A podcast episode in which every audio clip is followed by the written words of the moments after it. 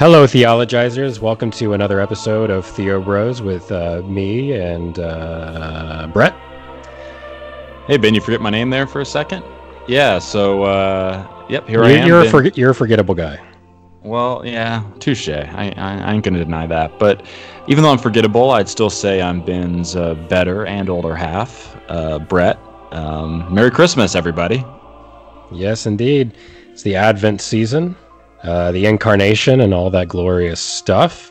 So uh, I thought that we would continue our Theology of Disney series this week with uh, a movie that both of us revisited recently, and I was reminded how many theological themes you might glean from it, which is The Nightmare Before Christmas. And it's this, also good timing between Christmas and Halloween. And this movie is the third and final movie that we're doing in our Disney series that we started at the beginning of the year uh, with The Lion King, and then we did our second movie in that series over the summer, uh, The Little Mermaid, and now the grand finale uh, for the holiday season, Nightmare Before Christmas.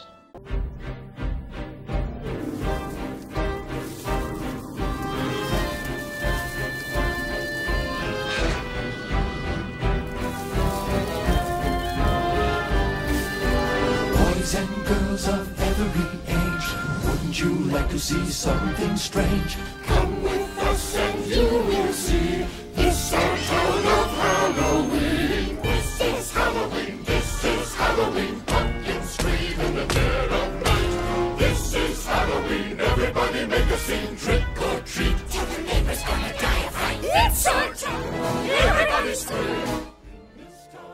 Okay, so you rewatched it recently as well, Brett. So, what was your impression um, after watching it for the first time in in many years of the movie as a whole?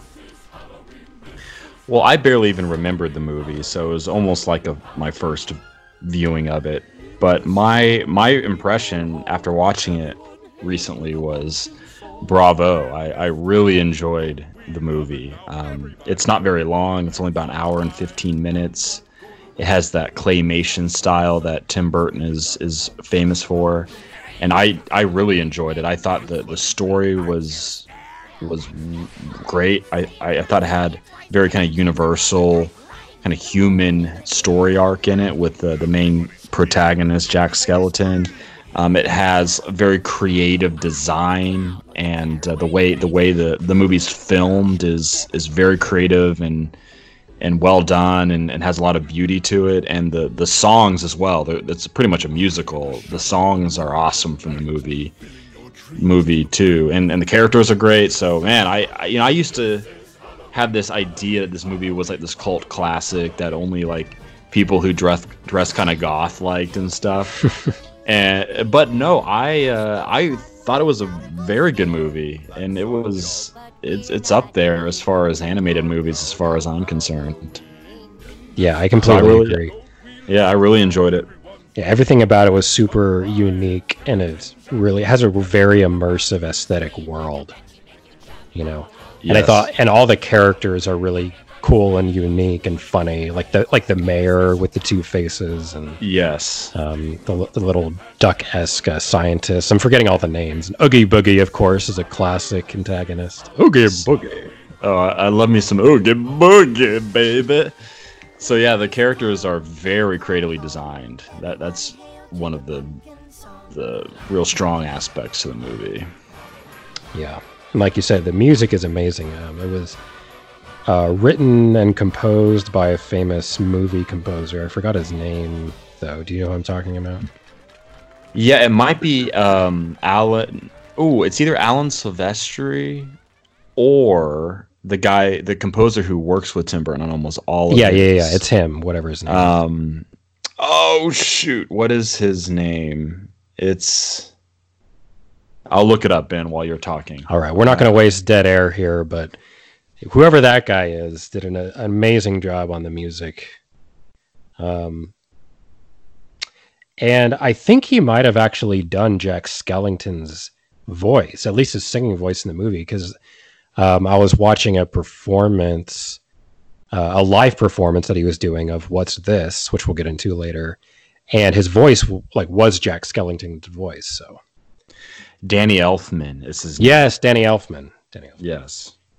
I thought we would structure our conversation on the Nightmare Before Christmas around what I saw as Jack Skellington's spiritual quest, you might say, throughout the film. In many ways, I saw it as the spiritual quest that modern secular person might have and coming from a disenchanted secular modern mindset and way of viewing the world into a more ancient, a more Christian, spiritualized way of experiencing the world. Let's begin at the beginning. So the movie starts. What a thought. I know. Uh, so the movie starts with Jack. Uh, he, they've just finished Halloween. You know, Jack is the mastermind, the coordinator each Halloween of the monsters leaving Halloween Town on Halloween night and going and scaring children and scaring people. And Jack Skellington orchestrates how they're going to do it each year. But after he gets all these uh, praises and so forth, he sullenly goes back to his house and he starts singing this song. Um, I think it's called Jack's Lament, which is a really beautiful song. So we'll take a quick listen to that. There are few who deny it. What I do, I am the best, for my talents are renowned far and wide. When it comes to surprises in the moonlit night, I excel without ever even trying. With the slightest little effort of my ghost-like charms, I have seen grown men give out a shriek. With the wave of my hand in a well-placed moan, I have swept the very bravest off their feet. Yet year after year, it's the same routine, and I grow so weary of the sound of screams. And I, Jack, the Pumpkin King, have grown so tired of the same old thing. Oh, somewhere deep inside of these bones, an emptiness began to grow. There's something out there far from my home, a longing that I've never known. All right, so that was Jack's Lament. So I thought the most important parts of the, or some of the most important parts of the lyrics there were uh, year after year, it's the same routine. And I grow so weary of the sound of screams. And I, Jack, the Pumpkin King, have grown Nice. so tired of the same old thing. Somewhere deep inside of these bones, an emptiness began to grow. There's something out there far from my home, a longing that I've never known. Hey Ben, is his name Jack Skeleton or Jack Skeleton? Skellington, ing. You love to say skeleton. It's 'Cause it reminds- Skelling. It reminds you of the it reminds you of the dancing scullies from the old uh, Disney animated short. Listen, I love me a good Skelly, but I'm saying his name right. It's Skellington. Okay, interesting. So yeah, Jack. Well, Ben, you know, Jack's lament is is a very powerful part of the story, right? Um, and, and this comes after you were introduced to Halloween Town through the opening number. This is Halloween, which we played at the beginning of the podcast. But that is this kind of introduction to the vibrancy in this overlay of Halloween in this town that's all based on creepy, crawly, ghouly, Halloweeny stuff. And then you think all is well because Jack Skeleton is the main event. The movie actually begins. Skellington. Skellington. I'm going to say Jack from here on out. Jack is the main event in this town. He's like the man. He's like the most popular guy on campus. He's like the quarterback of the high school. He's And the he's Grand like- Poobah. the Grand Poobah, and he is the master of ceremonies um, during their annual Halloween event in Halloween Town. So it's the most important day of the year for their town. And as we get into this lament, you, you do see that despite all of these accolades that Jack receives, despite being the most popular guy in town, despite having everything in Halloween Town standards, he still has this emptiness inside of him. You find out through this lament that he expresses himself through this this song, and um, it's very interesting because you you know he's you think after the the big party that Jack would be high on life, but you see that he's not. You see that despite all of this, he has a void inside of him that is not filled, and he has this longing for something else beyond Halloween Town, um, and beyond all of the the the good things that he has in his life, like his popularity and admiration and power. It's very very interesting to see that despite all that, he still finds himself feeling empty inside. Right. So as he says towards the end of the song, there's an empty place in my bones that calls out for something unknown. The fame and praise come year after year does nothing for these empty tears. There's probably some significance you could get out of Jack being a skeleton skeleton who is empty as a skeleton. He's the he's a walking dead. Walkers. I saw Jack, a Jack Skellington. He was a walker. Halloween Town. We need to go on a run to Halloween Town, Carl. All right. Anyway, Sorry for that random Walking Dead impression. so yeah, kind of typical, you know, beginning of a spiritual quest. You realize that everything by the standards set by the world that you live in, the world that you know, are just kind of superficial. And there's a deeper void and a kind of uncanny longing. Like we've talked about a lot before on this podcast, the the longing for something you can't quite put your finger on, the joy, the Sehnsucht, as C.S. Lewis called it. Yes, uh, you know we've seen this theme pop up, like like you just mentioned in many other episodes that we've done, and um, it, it rears its head again in uh, Nightmare Before Christmas. This this longing for something, some fulfillment, some beauty, some in game to the story that we just can't put our finger on, and that the world that we find ourselves in just does not seem to satisfy no matter what we do. You know, I think we all find ourselves in very similar situations as Jack does in the movie.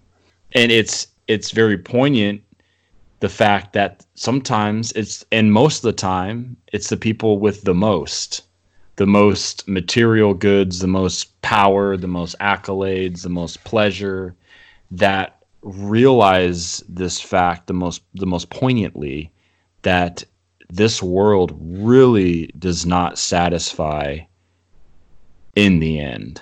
Right.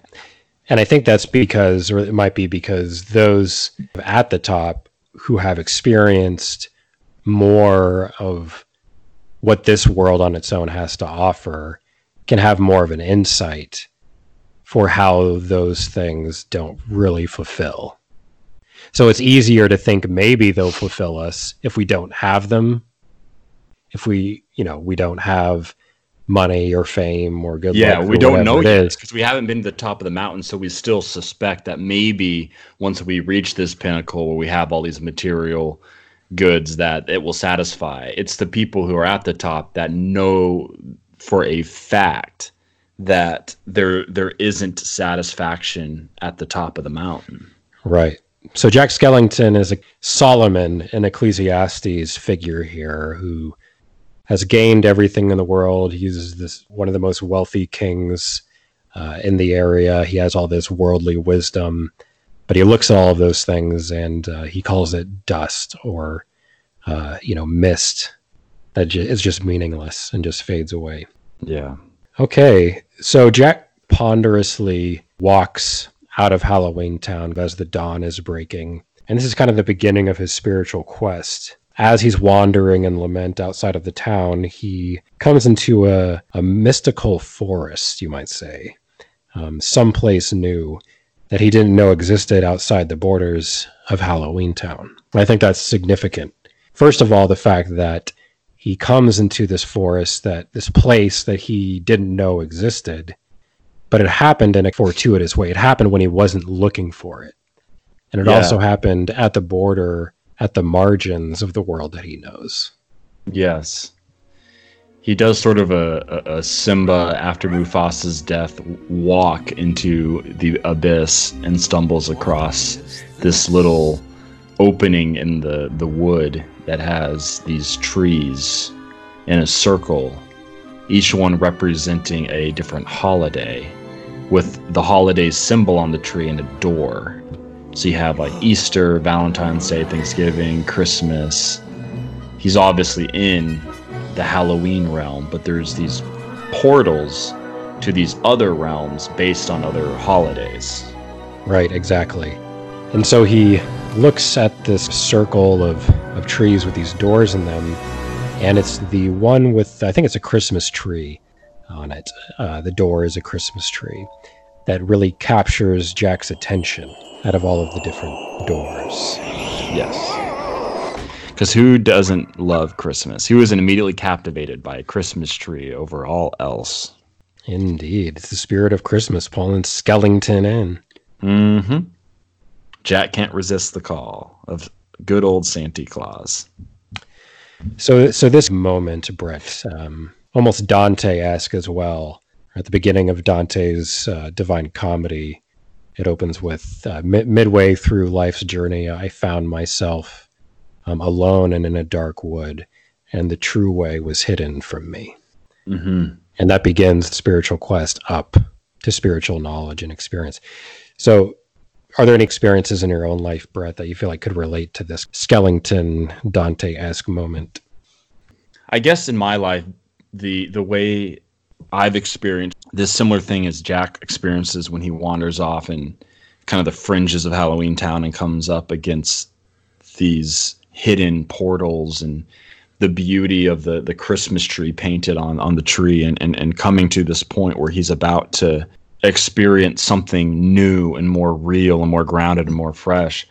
For me, it unfortunately I think took struggle for me to get there. It took a level of uh, suffering and and hardship for me to get to that fringe. Um, I was forced out there into the woods. I guess you could say similar to Jack because he the only reason he takes that walk is because he's uh, not satisfied with his life and he doesn't he, he just is tired of everything and tired of the routine and the sameness of Halloween Town so he just starts to wander so it, it a similar thing in my life pushed me out to the fringes. It wasn't anything good or like beautiful. I and I, I would suspect that maybe a lot of people would be in the same boat as me or jack where it's it's when life goes upside down on you that pushes you to the fringe where you encounter god.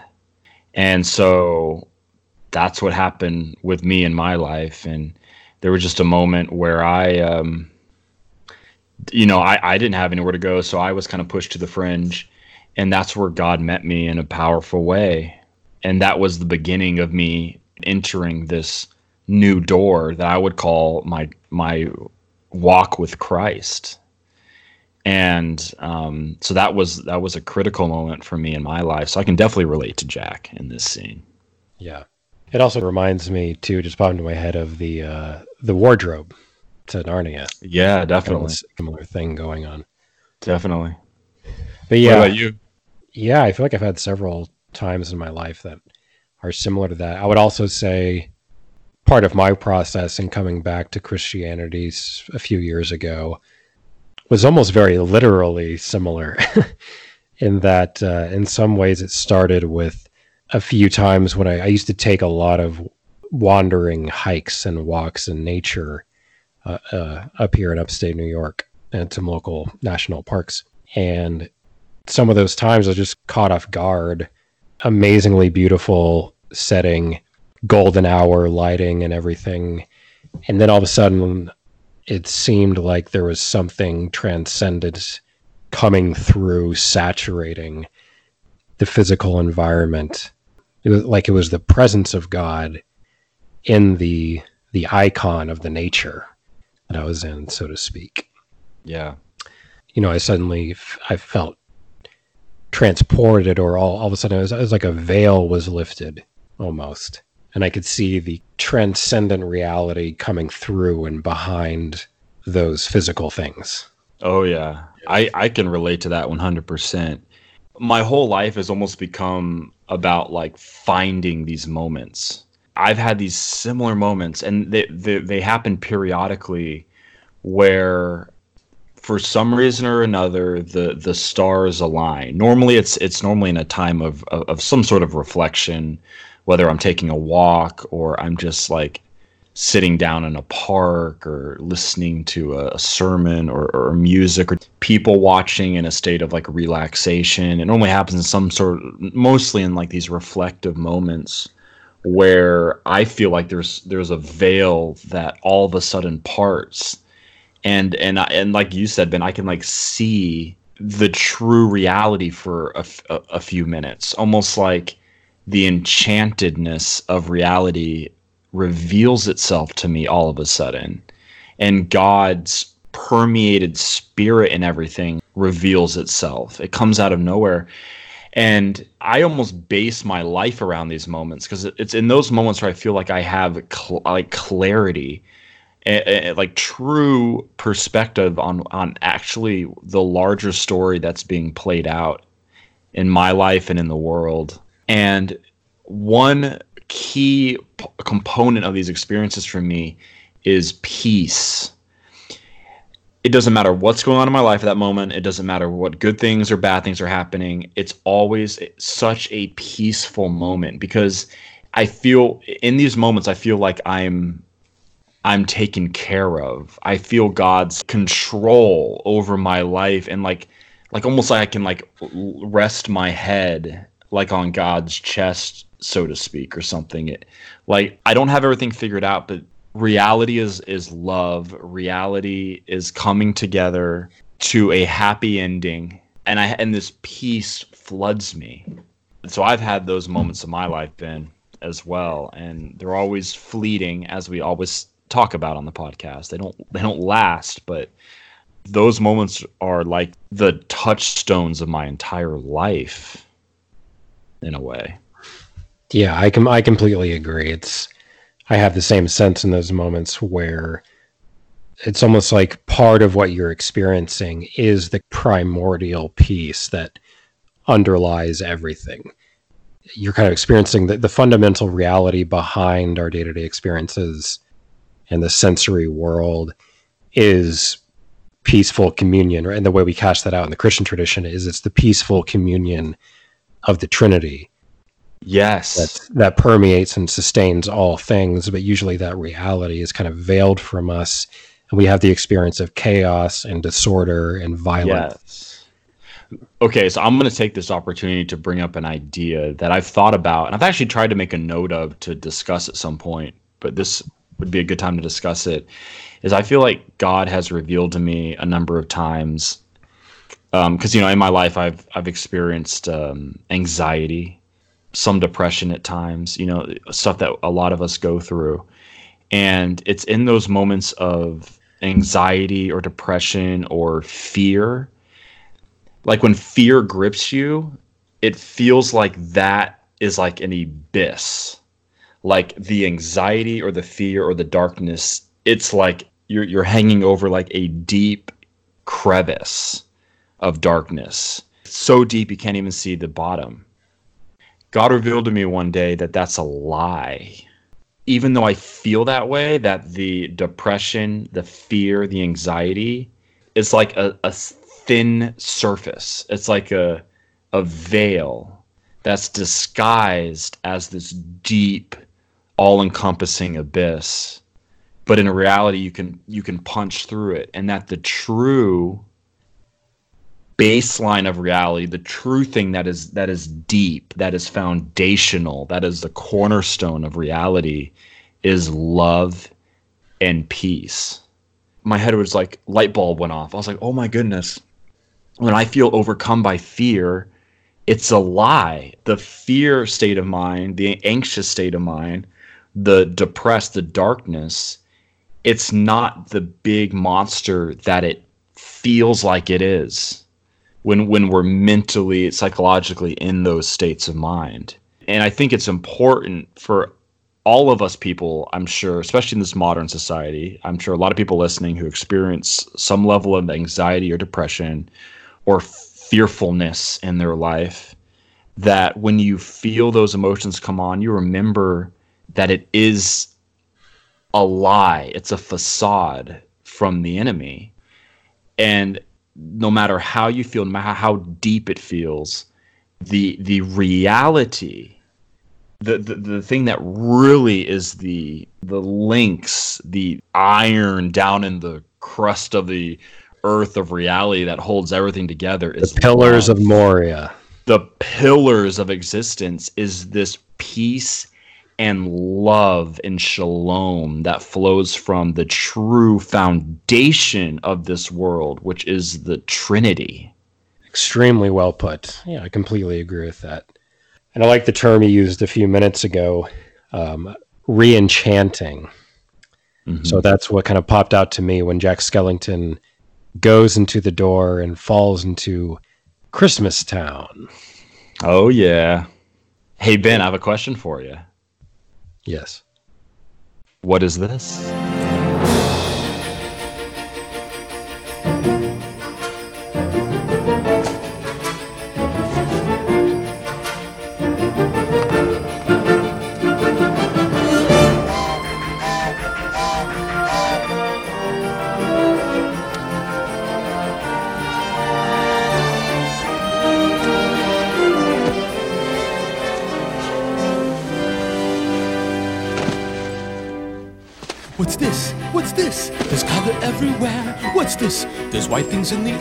What's this? I can't believe my eyes. I must be dreaming. Wake up, Jack. This isn't fair. What's this?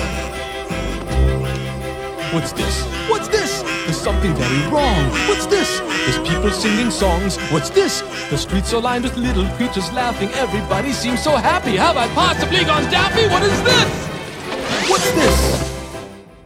One of the most joyous songs, I reckon, in any Disney movie. Oh, I love it. Yeah, I feel like what's going on with Jack in that is when, like we were just talking about, that veil is, is lifted, at least for a period, it can be attended by this re- renewed sense of the enchantment of the world that you were just kind of blind to before. It's almost like this spiritual vision that you have. And it's like, oh my God, and you just kind of, you want to explore it, right? What's this? What's this? You know? Almost like this childlike wonder of everything around you again. Exactly. Yeah, and I've definitely found that to be the case as well. Is part of retrieving that spiritual or sacramental vision of the world is you do start to more naturally attend to small things and the wonder of small things, you know, whether it be a flower or the way light is hitting something or whatever. So when Jack Skellington gets back to Halloween Town, he calls a town meeting because he wants to share this. He wants to share it with the other occupants of Halloween Town. All of his quirky, weird but but uh enduring Halloween Town citizens. You have like these vampires and like these witches and like this little band. Like one guy has a saxophone and they're all like ghouly looking. Other Oh, guy, that guy! That guy is my favorite. He's the guy at the beginning when Jack when Jack's about to sing his lament. He he flips a coin in, in that guy's Yeah. hand, and the little saxophone guy is like, "What what does he say?" He's like, Thanks, Toots. I don't know what he's "No, he, he says uh, something Bone Daddy." Oh yeah. He's like, Thanks, "Good job, Bone Daddy. Like, like, thanks, Bone Daddy. Nice work, Bone Daddy. Yeah, I guess so. Just like last year, and the year before that, and the year before that. Real quick, here you go, man. Bone Daddy. Oh man, that was disturbing. That was very disturbing. That might There have, you go, folks. That one's for free. There's some that, that might ha- that might have to be edited out. Sorry about that. Yeah, I got one for you. Bone Daddy. Whoa. Easy on that breath on the tail end of that one, man. Good God. Bone Daddy. What if you heard that in the darkness of your bedroom at night, coming out of coming out from underneath your bed? Um. so I, I hope, I, anyway, hope, I hope one day myself to be a bone daddy. After, All right, so so- easy. So- so- After that debauchery, um, let's let's get back on track here. The bottom line is, I love the occupant occupants occupants occupants of Halloween Town. And Ben, don't don't forget about Jack's Bay. She's always like Oh, following yeah, him it's around. Sally. Yep. We can be like Jack and Sally if we want. Sally, I need your help more than anyone's. You certainly do, Jack. Oh dang, you're right, man. You never realized that? No, I just realized that. Y'all Is are that the exper- blind? No, it's Blink 182. I miss you. Oh, Blink 182. Y'all are experiencing a live and a living color eureka moment with Brett right now. You just heard the light bulb go off what that lyric meant. Bone Daddy. All right. So Jack Skellington calls his town hall and he wants to try and describe the experience that he's just had and tell them about Christmas Town, but he finds that words fail him. You about Christmas Town. There were objects so peculiar they were not to be believed, all around things to tantalize my brain. It's a world unlike anything I've ever seen, and as hard as I tried, I can't seem to describe like a most improbable dream. But you must believe when I tell you this. It's as real as my skull, and it does exist. Here, let me show you. Ben, can I just say real quick? I have felt like Jack Skellington trying to present his experience to the townsfolk so many times in my life. One thing I love to do, Ben, as an as my personality lends itself, is like when I experience something that I feel like is profound or very beautiful, I need to share it. I need to tell people what I experienced. And guess what, Ben?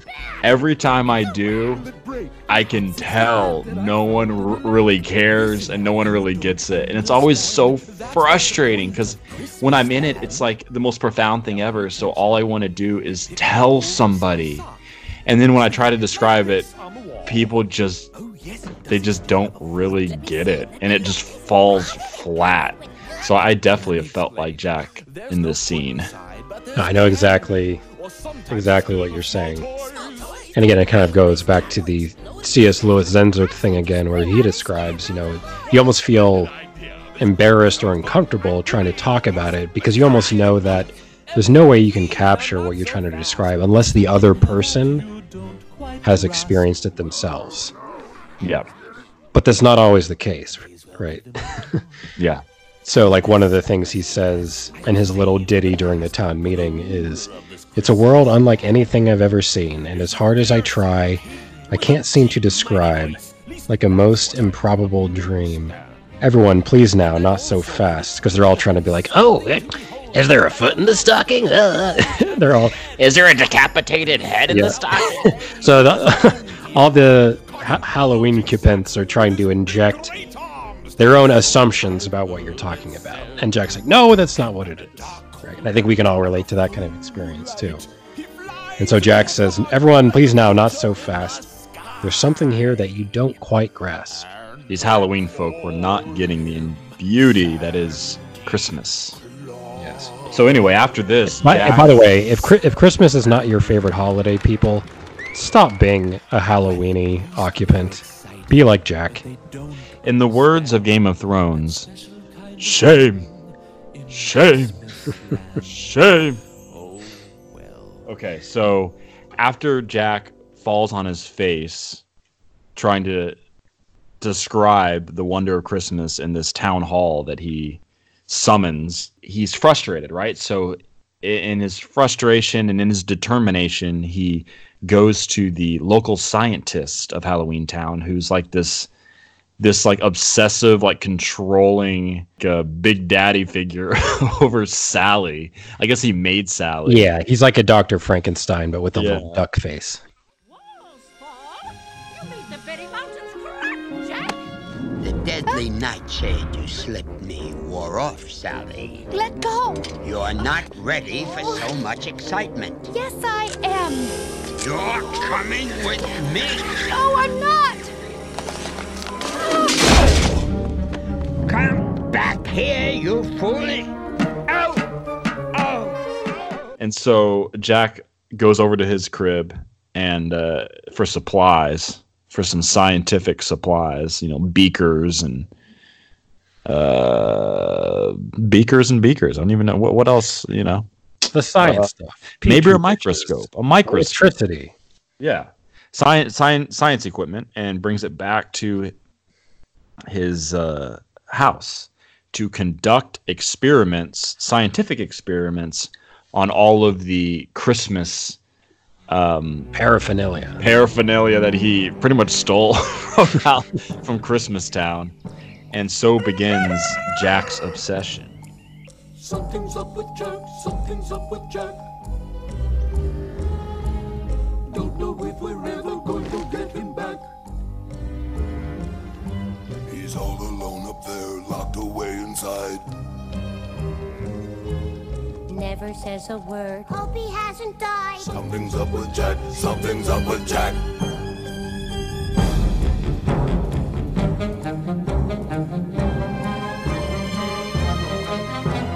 Christmas time is buzzing in my skull. Will it let me be? I cannot tell. There are so many things I cannot grasp. When I think I've got it, then at last, through my bony fingers it does slip, like a snowflake in a fiery grip. Something here I'm not quite getting, though I try, I keep forgetting, like a memory long since past. Here in an instant, gone in a flash. What does it mean? What does it mean? So there's so much packed into that song. I, I feel like this scene and the lyrics of that song are what jumped out at me the most spiritually in the movie. So, what were some of your thoughts as you were watching that scene, Brett? My okay, so my thoughts reflecting on the scene after the fact were that Jack tries to do what a lot of people try to do when it comes to God is they try to scientifically discover God, you know? And that's what atheists always say who, who claim there's no God. Say, well, science hasn't found God. We don't have scientific, tangible proof that there is a God. Just a category error, just beyond belief. But no one tells these atheists this, and they just keep on their merry way in their in their just excruciating category er- errors. But they'll, they'll just continue. Um, anyway, Jack falls into the same trap. He's like, I, I felt this warmth inside of me. I felt this jolliment. I felt this wonder. I need to figure out what this is. And he goes about trying to figure out what it is scientifically, which is the totally wrong way to go about it because this this intangible longing and wonder and fulfillment and love and warmth that he got from being in Christmas Town isn't from any like physical, tangible, like material thing in in the in reality. It's Right. it's it's, He it's thinks maybe he can he can find it in or uh, reduce it Yeah. to the thi- to the things that it comes through, or the things Yes. that or the things that symbolize it. Yes. So I'll go go to Lewis, and this is probably where you're going with this, Ben. I'll, I'll hand over hand it over to you after this. But like C.S. Lewis says, you know, when a lot of us feel these longings through something, we a lot of times first mistakenly think that the the beauty is found in what we experienced it through, whether it be like a sunset or a particular movie or a particular song or in nature. We think it's like embedded in one of those things. But the so we try to recapture it sometimes. Like, let me go back to the same spot on the hike that I felt the longing. Let me watch the movie again. Let me listen to the song again where I felt this.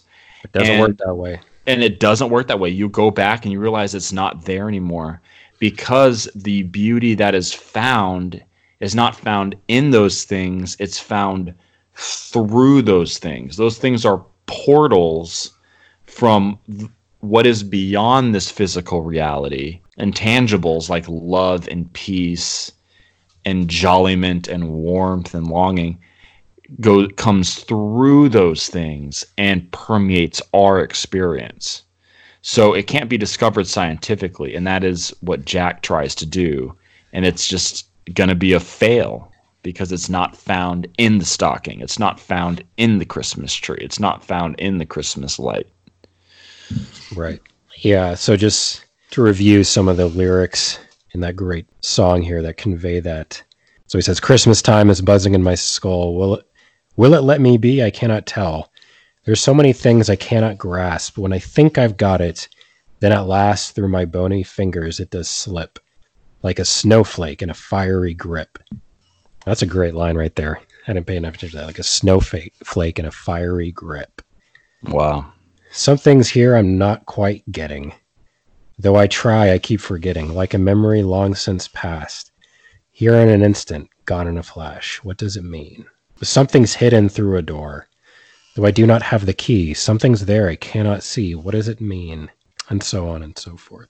So I've been reading, say, Maximus the Confessor recently, and he talks about something similar like this, where he almost thinks that something like this is the origin of the fall itself. He paints the narrative in Genesis where it says Eve looked at the fruit of the tree of the knowledge of good and evil and saw that it looked good, right? That it was good, it was pleasurable to the eye and good for eating. And Maximus gives a holistic analysis of what's wrong with humanity by talking about this moment, and it ties into what we're talking about, where basically the root of the fall is that we look at the surface, the sensory properties of things, and we mistake those things for the thing that's valuable, the thing that has the fulfillment and the value in it. That the, the ends are the sensory aspects.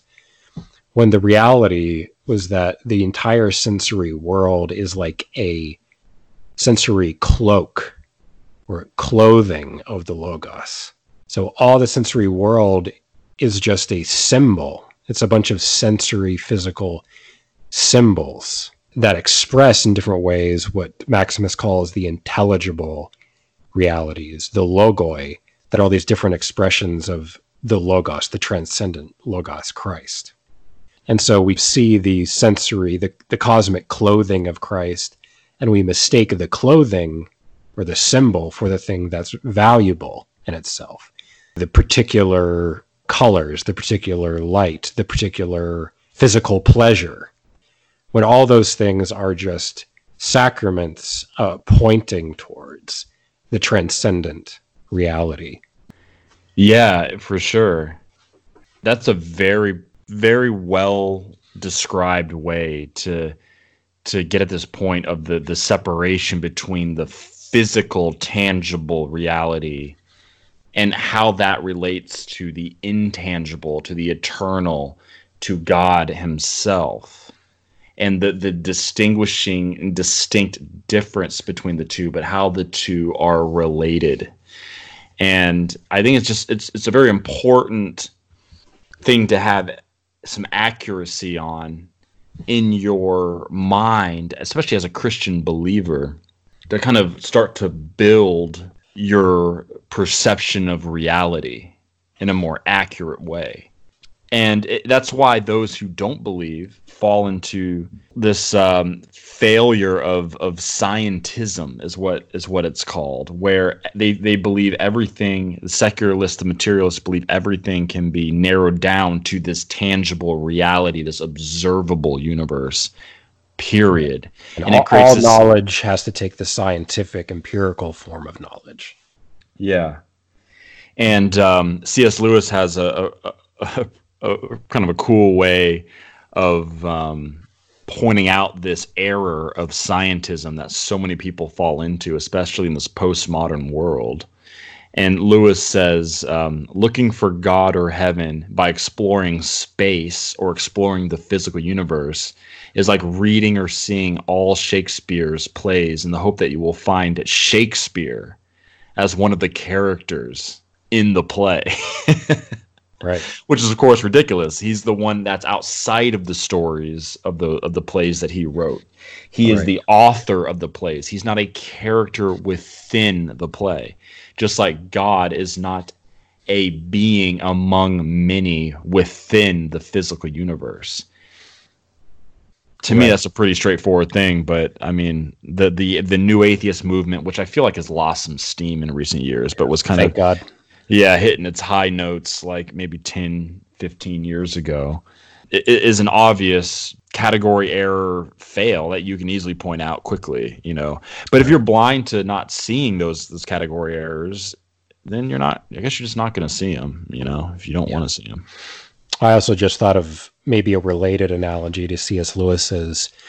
The scientific fallacy is is also like looking at a word, like an inscription of a word, and trying to decipher what the meaning of that word is by studying the physical structure, the physical properties of the word on the page. Yeah, But you can't do that. exactly. like I don't know the meaning of Chinese, so I can't just pick up.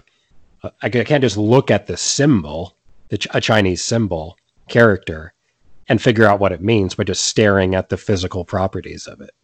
Yeah, And that's and that's the same for Maximus Con- the Confessor. That's the same with the universe. the The logos is the meaning. That the sensory cosmos is the syntax. It's the thing that the meaning cloaks itself in. Yeah. And, and rounding it back to Nightmare Before Christmas, this is the exact error that Jack falls into when he tries to put Christmas decorations under a microscope and study it to try to find the meaning of Christmas. You're not going to find it there and not going to find it within science.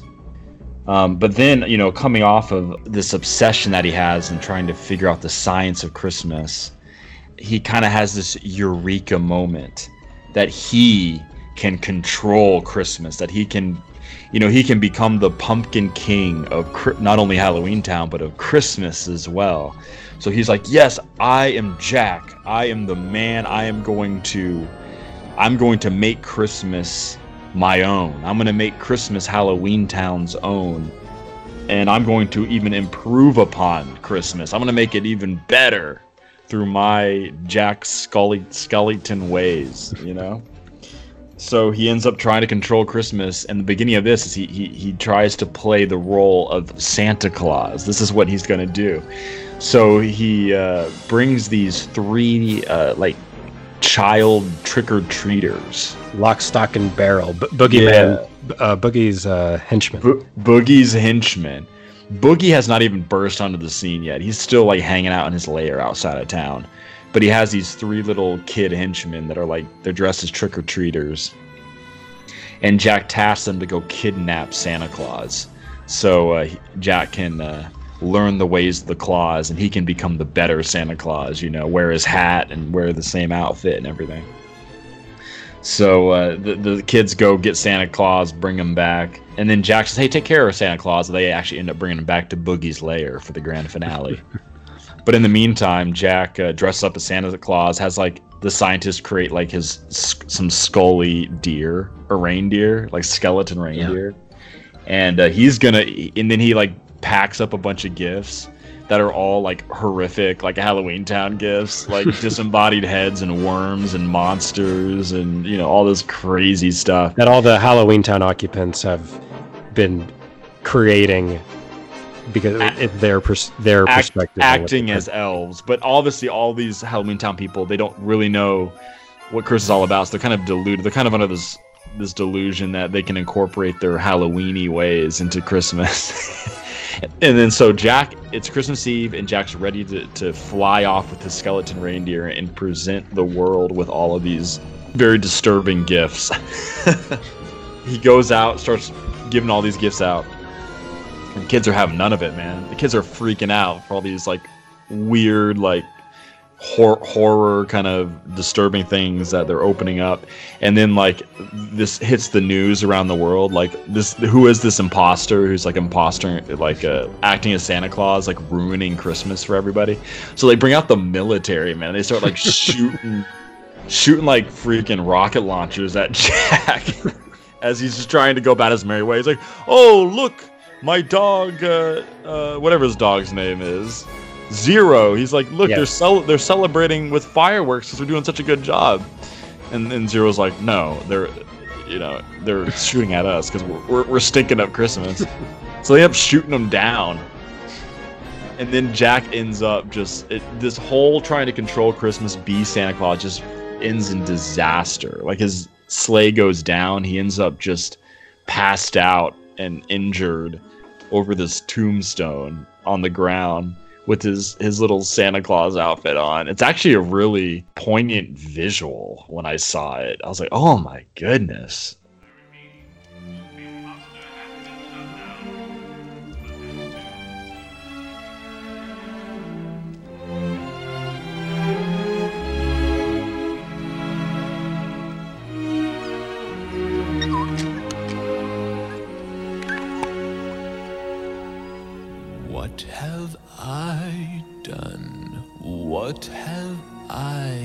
Done? How could I be so blind? All this lost. Where was I? Spoiled all. Spoiled all.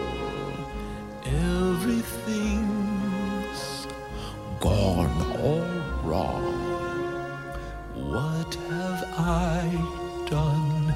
What have I done?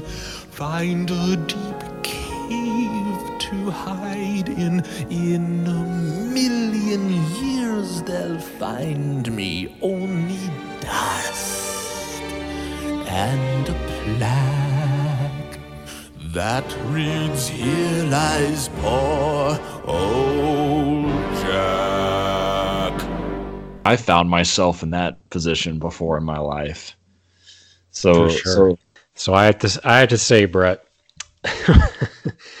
what this reminded me of is everything that I hate about super progressive Christianity. Oh no. Like mainline liberal watered down Christianity. It, it reminded me love of that. it. You love it. Oh man, those dang liberals. um, but for real, it just reminded me of that because it reminds me of the attitude that some quote unquote Christians can have where they're like, well, I know, you know, such and such is the tradition, you know, the faith handed down, you know, uh, from the saints, from the apostles, but you know, we we and I kind of know better about some of these things now. We're more enlightened, so we can make Christianity better, right? Oh, we can make we can make Christianity great for the first time. That's an Right. angle I didn't even get from that, but yeah, that that can work. That definitely, I see that now that you Right. mention it. So, like, you know, the reduction of Christianity to just a social gospel or denying some of the miraculous aspects of the faith, um, or, you know, say denying the Trinity or the virgin birth because it's not quote unquote rational. You know, now we know better. We can control it. We can make Christianity in our own modern image, you know. And just like with Jack Skellington, that's failed. All mainline Protestant denominations have been collapsing, you know, for a long time now. Um, it's evangelical and more uh, orthodox denominations, at least in the United States, that are growing, while mainline denominations are bleeding members. Yeah. Because when you try to control the faith or make it into your own image, like Jack does with Christmas, you realize you just fail and you rob it of what it actually is. You rob it of its actual essence and what gave it power in the first place. Yeah. Yes, very good point. So leave the apostles alone, leave Santa Claus alone. Let him do this. And for the love of God, leave Origen alone. leave Leave man alone. Origen alone. Leave Origen alone. um, anyway, so Ben, Jack Skeleton doesn't die from his the rocket launcher to his sleigh. Well, that's because he's a skeleton. he rises like a phoenix from the ashes, Ben, and he doesn't lose his identity from the failure of trying to control Christmas. God, just like God does to, to us sometimes, He puts us on our back. into a vulnerable position. And then we wait. Then we realize the true meaning of things, and and Jack Skeleton realizes the true meaning of Christmas and how it's not meant to be controlled. It's not meant to be discovered through a scientific method, and that he needs to leave the big shoes and the big guns to the fat man himself, the OG Santa Claus. The big so so he goes back with this this renewed just vision of of of who he is. The true enchantment of Christmas comes over him again, and uh, he goes to see what these trick or treaters have done with Santa Claus. And little does Jack know that they have been keeping Santa Claus captive in Oogie Boogie's lair, and Oogie Boogie is having a time with Santa in his like his his casino room or whatever it is. Well, well, well. What have we here? Santa Claus, huh? Ooh, I'm really scared. So you're the one everybody's talking about. you're joking. You're joking. I can't believe my eyes. You're joking me. You gotta be. This can't be the right guy. He's ancient. He's ugly. I don't know which is worse. I might just split a seam now if I don't die laughing first. Mr. Oogie Boogie says there's trouble close at hand. You better pay attention now, cause I'm the boogeyman. I love me some Oogie Boogie. Full of bugs, man. Yeah, Ha- and I love have how- you ever felt full of bugs? I sure have, folks. Oh, for sure. I also love how Jack's Bay Sally is always by his side doing his dirty work. Yep. So the Santa's freed, everything's good again, and uh, Halloween Town gets its first proper Christmas snow. They're all making snow angels. They finally get it, and they live happily ever after. And that's the nightmare before Christmas, the spiritual odyssey of Jack Skellington. Forgive me, Mr. Claus. I'm afraid I've made a terrible mess of your holiday. Bumpy sleigh ride, Jack? The next time you get the urge to take over someone else's holiday, I'd listen to her. She's the only one who makes any sense around this insane asylum. Skeletons. I hope there's still time. To fix Christmas? Of course there is. I'm Santa Claus.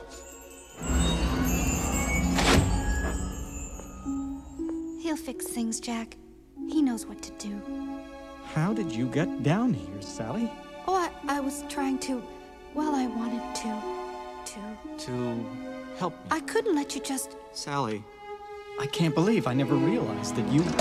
Jack! Jack! Here he is, alive, just like we said. Grab a hold, my boy! Good news, folks. Santa Claus, the one and only, has finally been spotted.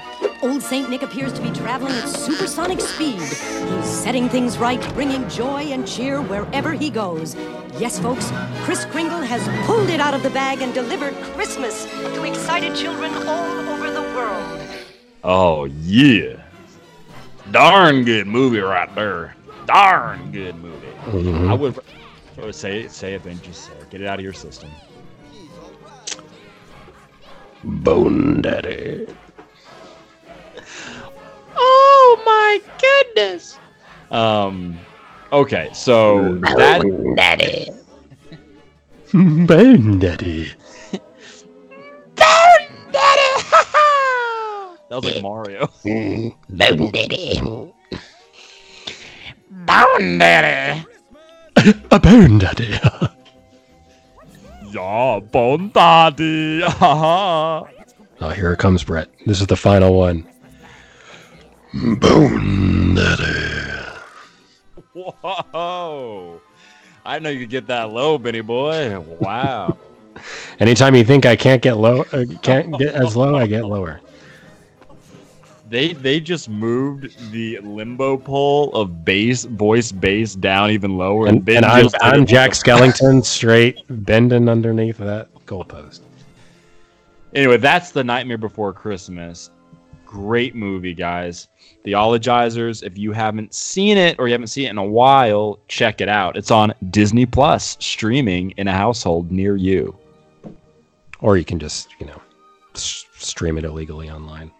Yep, either way. No, that's sinful. Never mind. All right, theologizers, we will be coming at you soon. Me and Ben are trying to do something that's very tough for us two episodes in one month. We are trying to get off our four week timeline for each for one episode every four weeks to try to get a second Christmas episode, our, our Grand Poobah Christmas special that'll be coming out to you closer to Christmas Day. And it's going to be all about I think one of the best stories ever written, which is A Christmas Carol. Indeed. We're very much looking forward to it. We're gonna get all our all our notes and our thoughts together for you theologizers, and hopefully it'll be a Christmas jamboree. Indeed. Well, happy holidays, Merry Christmas, theologizers, and we will uh, catch you on our next episode very soon. And a very primordial peace to all of you. And don't forget, Bone Daddy.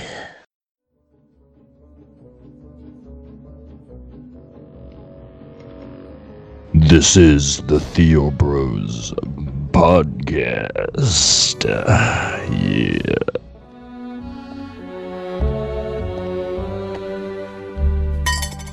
Nice work, Bone Daddy.